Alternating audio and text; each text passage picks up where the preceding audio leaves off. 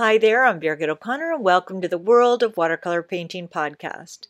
In today's episode, I'll be talking to a few different artists where we're going to discuss what it's like to use one color in a painting, the wet and wet application, drying times, how to move away from the analytical side of your brain more into the creative process, why highlights make such a difference in a painting, and a review of Indian handmade paper. We'll also talk about the jurying process in shows and what do you do when there's a paper shortage during the COVID crisis. So there's a lot of things that we'll be talking about. I think you'll find this interesting, so let's get started. Today's our competitions day at our art society, so I've got five paintings ready to enter. And uh, I've been busy painting the last couple of weeks towards it. So, yeah, very exciting. Mm-hmm. So, Deb, do you have a um, website or can yes, I pull it I, up? Just, just, I just have an Instagram page. I have a, a, Facebook page, but my I have an Instagram page, um, which is Deb Clark at NZ. All right. So, did you say Deb Clark? Okay, there we go. So we can see all your paintings there. Oh my gosh, did you do that? Last- yes. But I went on the dark. That's when I said I went on the dark side, and I did it in acrylic. Gorgeous. Wow. I love your birds. You know, I'm really, really drawn to your oh, birds. Thank you. Beautiful. Beautiful. I've, I've, just done a couple of um, paintings for our competitions I could hold up and show you, Birgit, that are a bit different. And I used really completely different techniques for them. I'll show you. Okay. So um, that's like a wet into wet technique right there. yeah. how did you handle that? Yeah, so it's wet and wet, and it's for a it's for a competition category called um, black and white.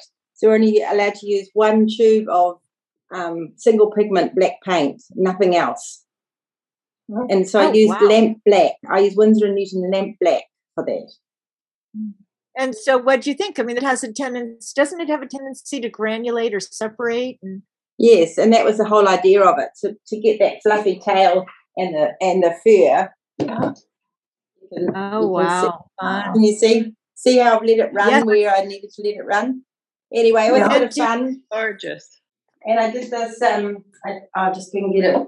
And I did this. Um, I decided to enter the figure study section of the category. So I've done this ballerina. I did a little course with Anna Ivanova on um, Artefacto. She's a Russian girl, and that was um, a bit of fun, just seeing different techniques. Yeah.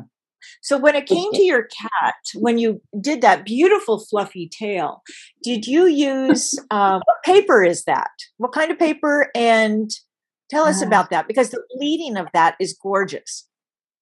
Um, so I used um, Fabriano 300 pound uh, cold press, and um, I wet the back first. I really wet okay. the back, and then I wet the front, and then I waited for about 20 minutes. And then I did the body first and left the ears and the bit that I didn't want to be so um, um, fuzzy till the last bit, like the legs and the ears. I didn't do those till, till the end. And then I let that completely dry. And then I did the same thing again. And then I did the tail because it was too much to cope with paint running everywhere. And um, have that tail turning up like an east bend. I love that tail. You know, it's just the way it spreads is fabulous. Yeah. So you did the body first, yeah. right? Yeah.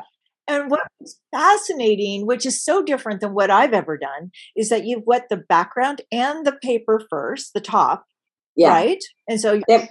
and just then, to slow it down, slow the drying down and that would be very helpful i would imagine for georgia right? Because and um, down there in new mexico and in texas yeah. And and that was fabriano that you used correct? Cold press. And so what did you think if you tried the hot it, the hot press wouldn't flow in the same way? It's a really fun technique and um, i'm going to try with hot press paper but i don't know that you'd get the little um, the bits sort of spreading out. Yeah. Uh, you know, it's what we try and avoid in normal paintings. You try and enhance in a painting like that. What I loved is how even that is, and it's fascinating to think about that with the Fabriano because, as we know, paper makes such a difference. I always paint. I mean, I wet the the, the paper, I create a bubble on the surface, but I don't wet the back. And I know that um, quite a few, or some artists I know, will uh, wet the back just to keep it damp longer. So I like that idea a lot. I want to experiment with that. I guess it depends where you live too, because you know, as you've often said, Birgit, um, it depends on your climate as to how fast your paper dries out. Uh, so mm-hmm. yeah, it's if if you give you if you wet the back as well, and and this is the only one that I've done that on. Um, it gives you plenty of time.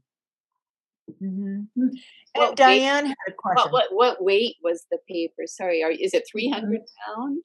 You yes. back and then you leave it loose. You're not attaching it to a board after you've wet it. No, I never attach it to a board. I'm lazy. Oh, that's fabulous. You know, I like this idea. I think it would be fun for our group to do something where they would choose one color. We could choose black, that'd be easier, and choose an animal or something. If they want to do that, it gives you a project, like maybe for this next week, if you feel like it, you know, and um, or the next two weeks, whatever you feel like. I, I like that idea. And then we need to go back into our speed painting at some point. I think that would be fun. We need to do that. Let's get through the 4th of July and yeah. then then think about that. Yeah. So, oh, Gay. Hi, Gay. Uh, hi. Gay, uh, I don't know if you all know Gay. She has been over uh, in my other group and she is just joining us now. Uh, I'll just quickly introduce myself. Um, I'm with the San Diego Watercolor Society, and um, so uh, Birgit has um, allowed me to come join this group, and I'm really happy to be here. Um, I just have a quick question for Debbie, though, about her tail. I mean, I, I'm in love with that tail too, and, um, and the fluffiness of it that you got. I mean, what sort of uh, brush were you using, and and what? How did you get that real fluffiness? This is the first one that I did. Oh, hold on. But I ended up with his, his body was too big and his eyes were too small, so I did another one. But you have some great fluffiness in that too, and um, I would be interested in how you managed to do that. Why don't you explain the process? Again, this is so interesting to comparison. That is amazing. Wow interesting, really interesting here. So why don't you walk us through this? This is the first one you did. Yeah, and so I put my I put the paint on too early, and so it went a long way. That's why I ended up the body ended up so big. So I did the um, yeah. It's it's you you have to wait until the paper is uh, it's got a, a little sheen on it, but not super wet. For yeah, because you can always you can always add more water but it's best it's best not to. And um, I used a number fourteen brush for the tail. Was it a natural? Is it a blend? Is uh, it uh, one of one of your sable synthetics? Oh, you used uh, one of those, one of my brushes. Okay, that's good to know because I thought, did you use some exotic goat hair brush?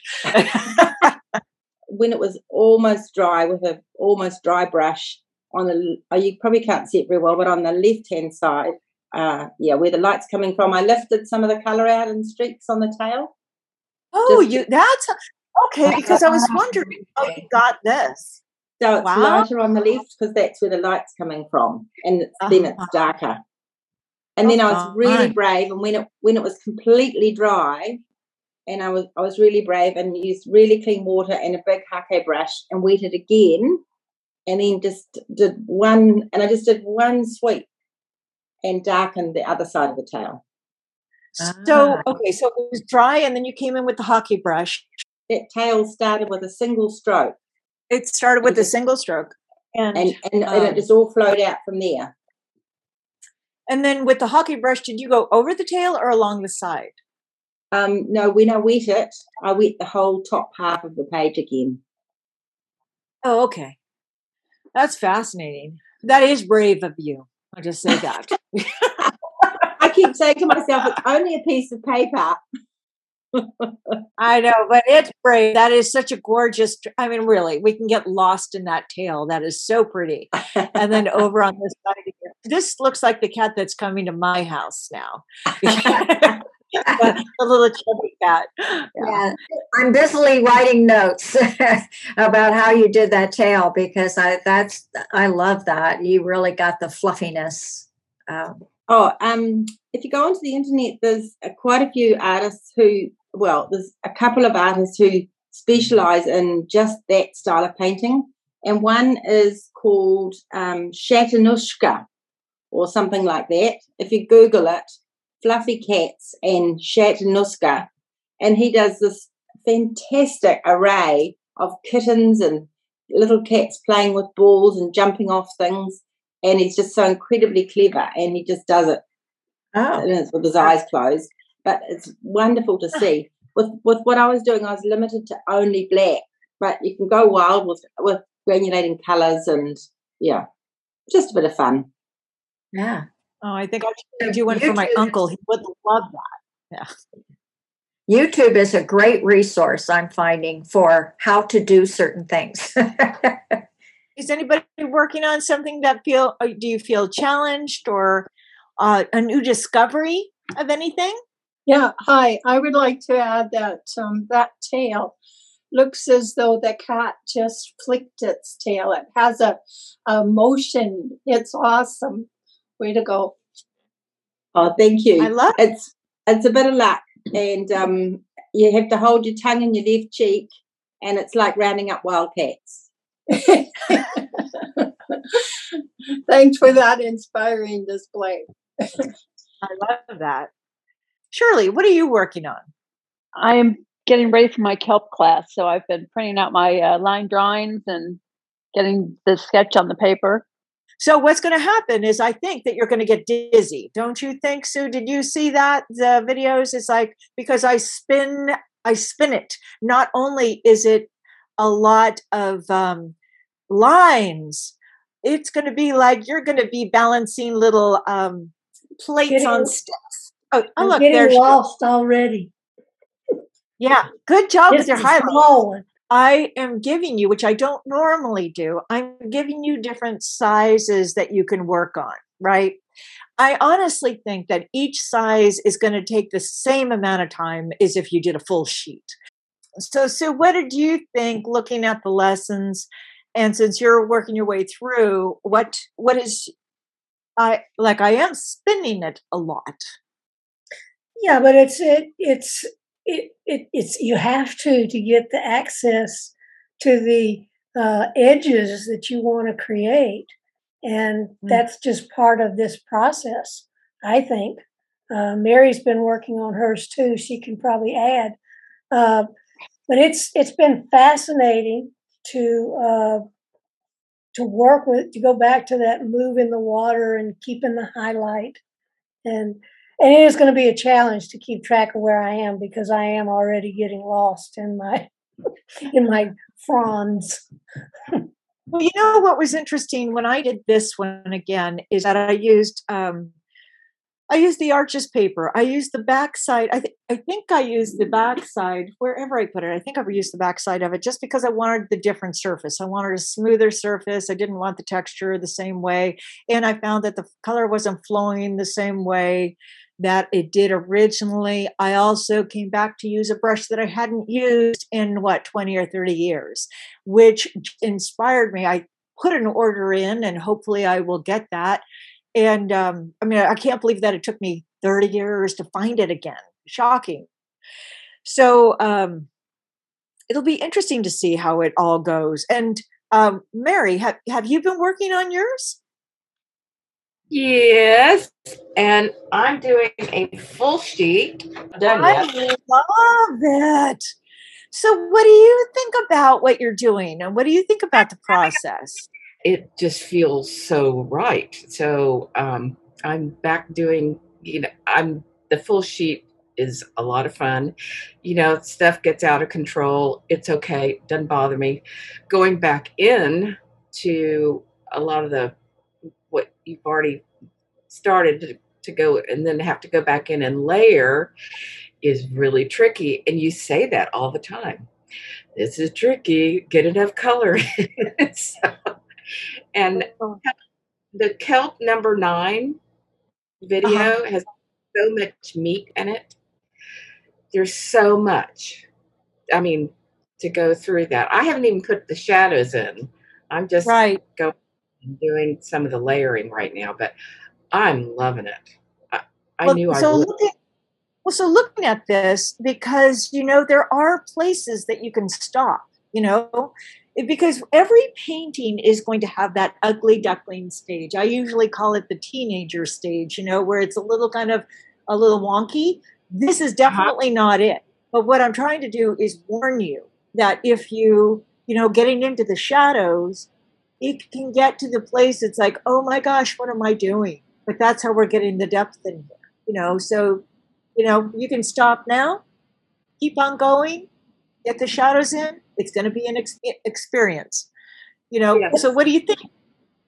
I've been taking pictures of it as I. This is what I do with all the paintings I do. Is I take pictures of it every day, or you know when I add something, so I can see it. I guess some people in a mirror, some people I don't know what, but I take pictures of it along the way. So I, I am really enjoying going at my glacial pace and just having fun with it. You know, I come Well, out it's and very time consuming, this one, don't you think? Well, I'd like to say that what I experienced for maybe one of the first times ever was a Zen like quality that I just got lost in the movement of the water and the paint. And I said, dang, this is this is cool.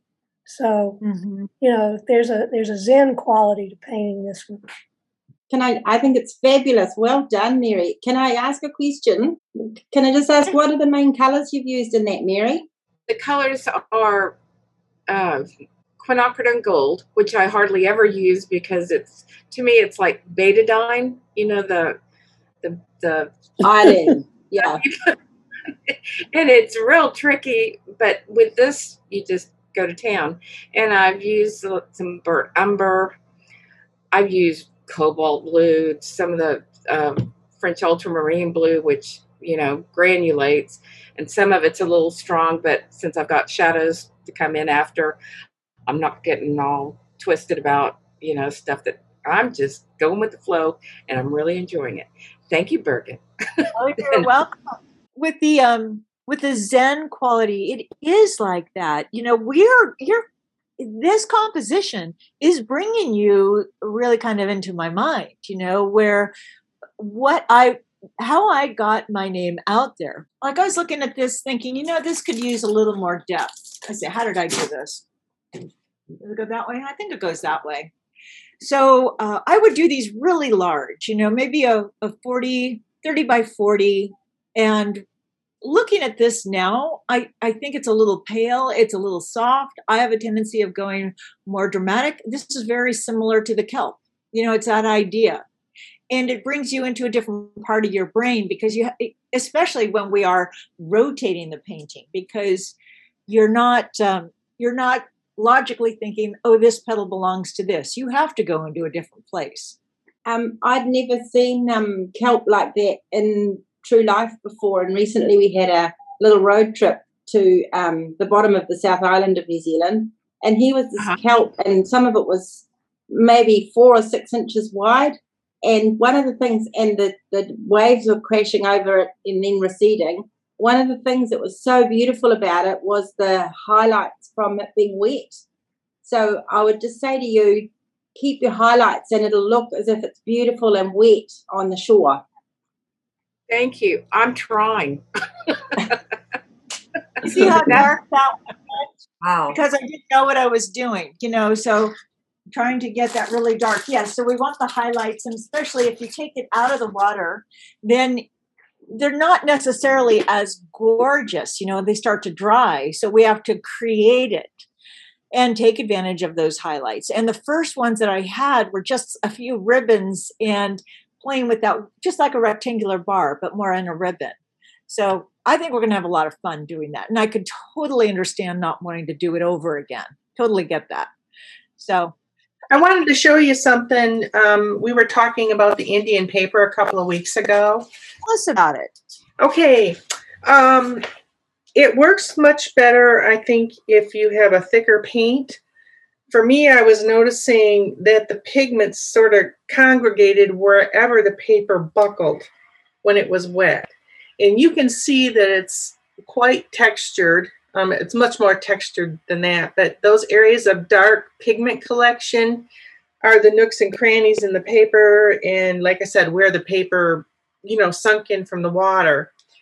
Um, it does say the paper, this Indian paper, is internally and externally sized, which um, I can see that, you know, on the edges. But when I tried to do a bleed out, um, I couldn't get a soft edge, as you can see up in the upper right there. And I think it might be good for some techniques, but I would really practice on this and, and get the technique that I like. Might be great for a big bunch of small flowers or something, but um, I don't think I'm going to try it on a major painting just yet. But I wanted to mm-hmm. play around with it and you can see white spots and everything where the paint doesn't go. So it's not real consistent, but in some applications it may be really nice to do.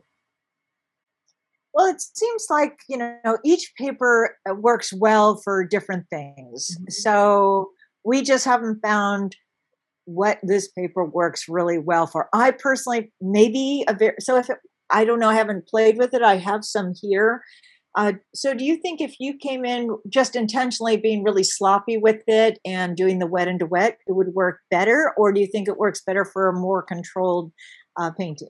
I think it's um, wet on wet would be better mm-hmm. because and, um, then, there are so many. If you wanted to do a real tight painting with more control, the bumps and the ridges are noticeable. They're very, uh, just you know, they're all over. It looks like you made homemade paper where you've got lots of ridges and bumps and holes and nooks and crannies.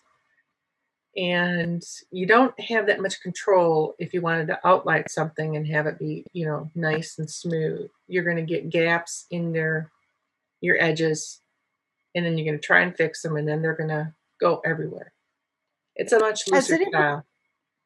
Well, it'd be interesting. Has anybody else tried this paper? I have tried not that paper, but I have khadi, a khadi, which is Indian handmade paper that um, is a um, in a sketchbook, you know, watercolor sketchbook, and I really like it because it's sort of unpredictable. it's um, not sized uniformly, so it does have kind of a rustic look to it. Um, so for a watercolor sketch somewhere where I'm just sketching and just painting, it's it's kind of fun. Uh, but I wouldn't want to do it for you know any real work. Mm-hmm. Well, it wouldn't work for like the kelp, where I don't think I cannot. I I can't Mm-mm. say that I haven't tried. So yeah you know, I like to do like little things that every once in a while. I finished the big bird thing that I did, which did, uh-huh. didn't get, which was not very well acclaimed. Actually, nobody seems to like it but me. I love it, which I guess is an important lesson. So I did the dog, and now I'm ready to like do some lessons. I think I just need something that is like, you know, I just need some lessons. I think, um, but that's where well, I'm at. I, I just wanted to mention to you that uh, what ends up happening is the the paintings that you like the most will not necessarily be ones that get into a show. The ones that you like the least or could care less about could be award winners. Just so you know. That's really and, odd. I find that very um, disconcerting because I've been invited to join another show. I um, I have my my landscape is going to the state level now, so that's going on in August, and then I've got another one that's due in October, and I don't know how much to bother with any of that stuff. Um, I kind of would like my paintings out there um, somewhere, mm-hmm. you know. So, Gay, I'm curious. I'm going to try to come back to this uh, in a second.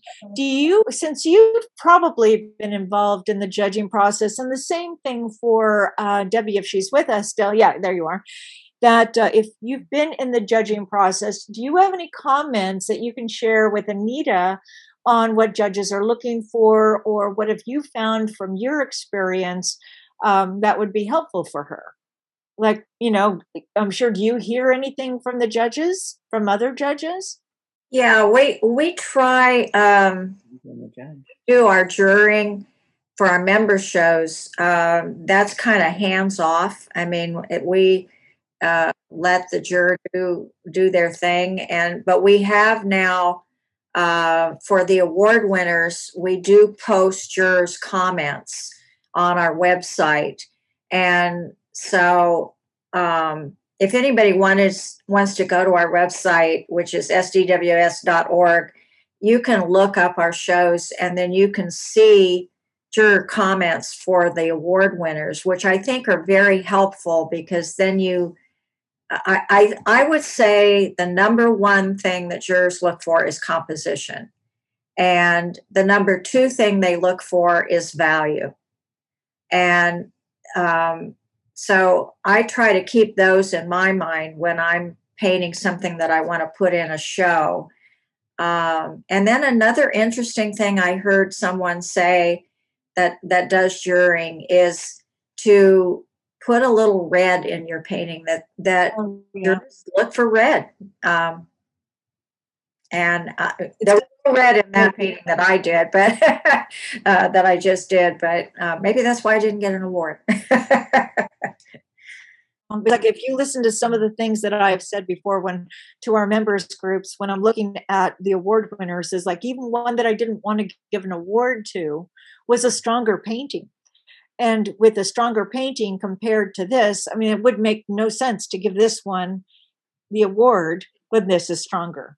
Yeah. Right right. And deb what, do you think?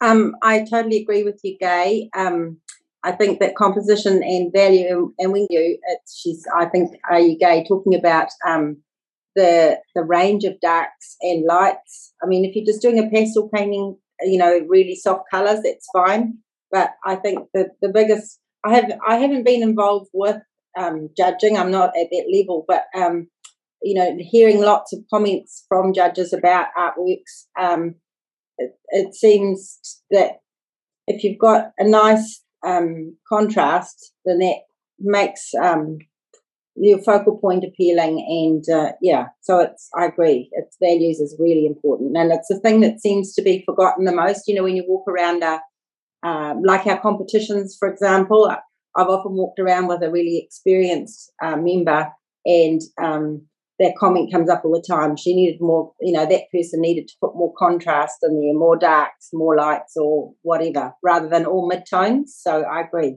Exhibitions that I've entered are all multimedia, and I cannot even imagine having to compare right. a fiber art to a sculpture to a painting. I mean, it's amazing to me, and it's not very important to me um, except that it's uh, a way for me to uh, get into the society of other people, you know, mm-hmm. of other artists. It's interesting. And I, when I go look at the work, it's like the t- there's this top third of like, whoa, really exciting and interesting and amazing work. And then there's this kind of middle, which is where I think I belong. You know, I'm in the middle. And then there are people who are fairly beginners who are just starting out, and you can see that it's not the technique isn't quite there yet, and so every every mm-hmm. competition I've looked at, they, they seem to have those three areas. You know, the beginners, the middle people, and the and the really excellent artists, whatever medium it is.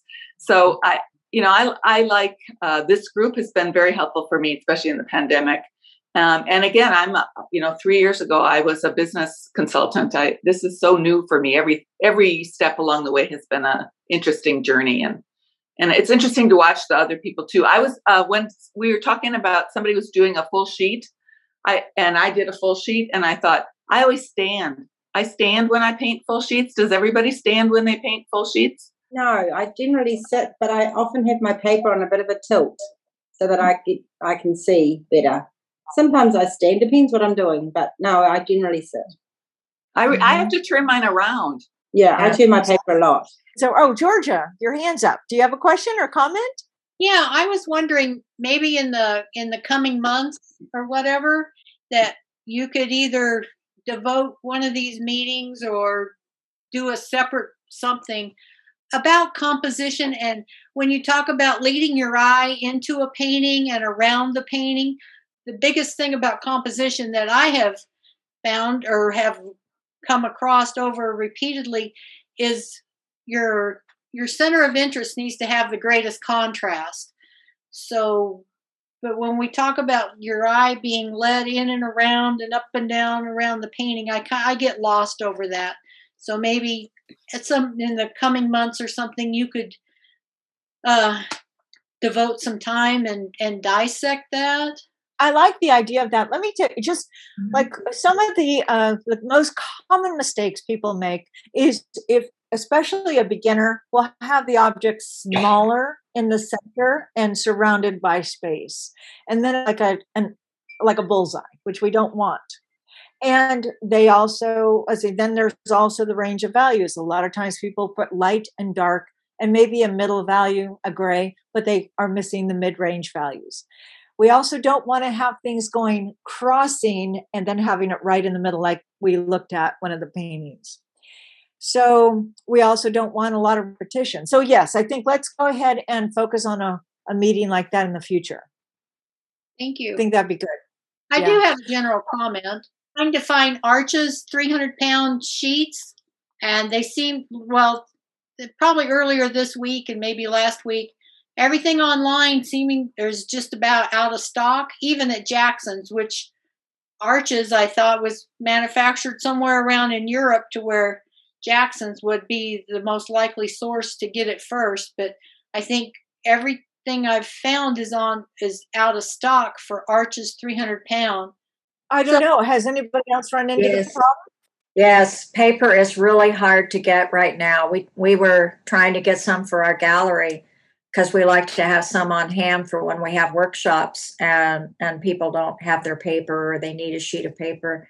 It's really hard to get right now. That's, it could be connected to the supply chain situation with wood. So it might be a temporary shortage. Yeah, it's I think it's just like she said, it's um it's the supply chain and it's the workers and the fact that things have been shut down and they're trying to gear back up and so it's the i mean the the big art supply store here in San Diego that I normally get my art supplies at. The last time I was in there, their shelves were bare. And I asked them and they said it's COVID. We can't get anything because nobody's nobody's manufacturing anything. And that's all the brands of paper? It was just arches. So I others. A local dealer anybody- here in town said they had a sheet of arches 300 pound for $29. That is gold. That's amazing. They're, they're going to start taking bids on that. and so, but you didn't try the Saunders or the, you know, we could you, we could think of this as an opportunity to test other brands of paper, and right. because, you know, just see and because that's what ended up happening to me i just had different paper and i thought you know for years i had it and i never used it and i ended up falling in love with it for different things. My kelp will be on Saunders 300 pound. Okay, well, that's something we can just go online and explore and experiment. And so I'm going to let you all go. Thank you so much for joining us today. And if you're interested in finding more out about my workshops or memberships, go to birgitoconnor.com. And until next time, have fun and happy painting.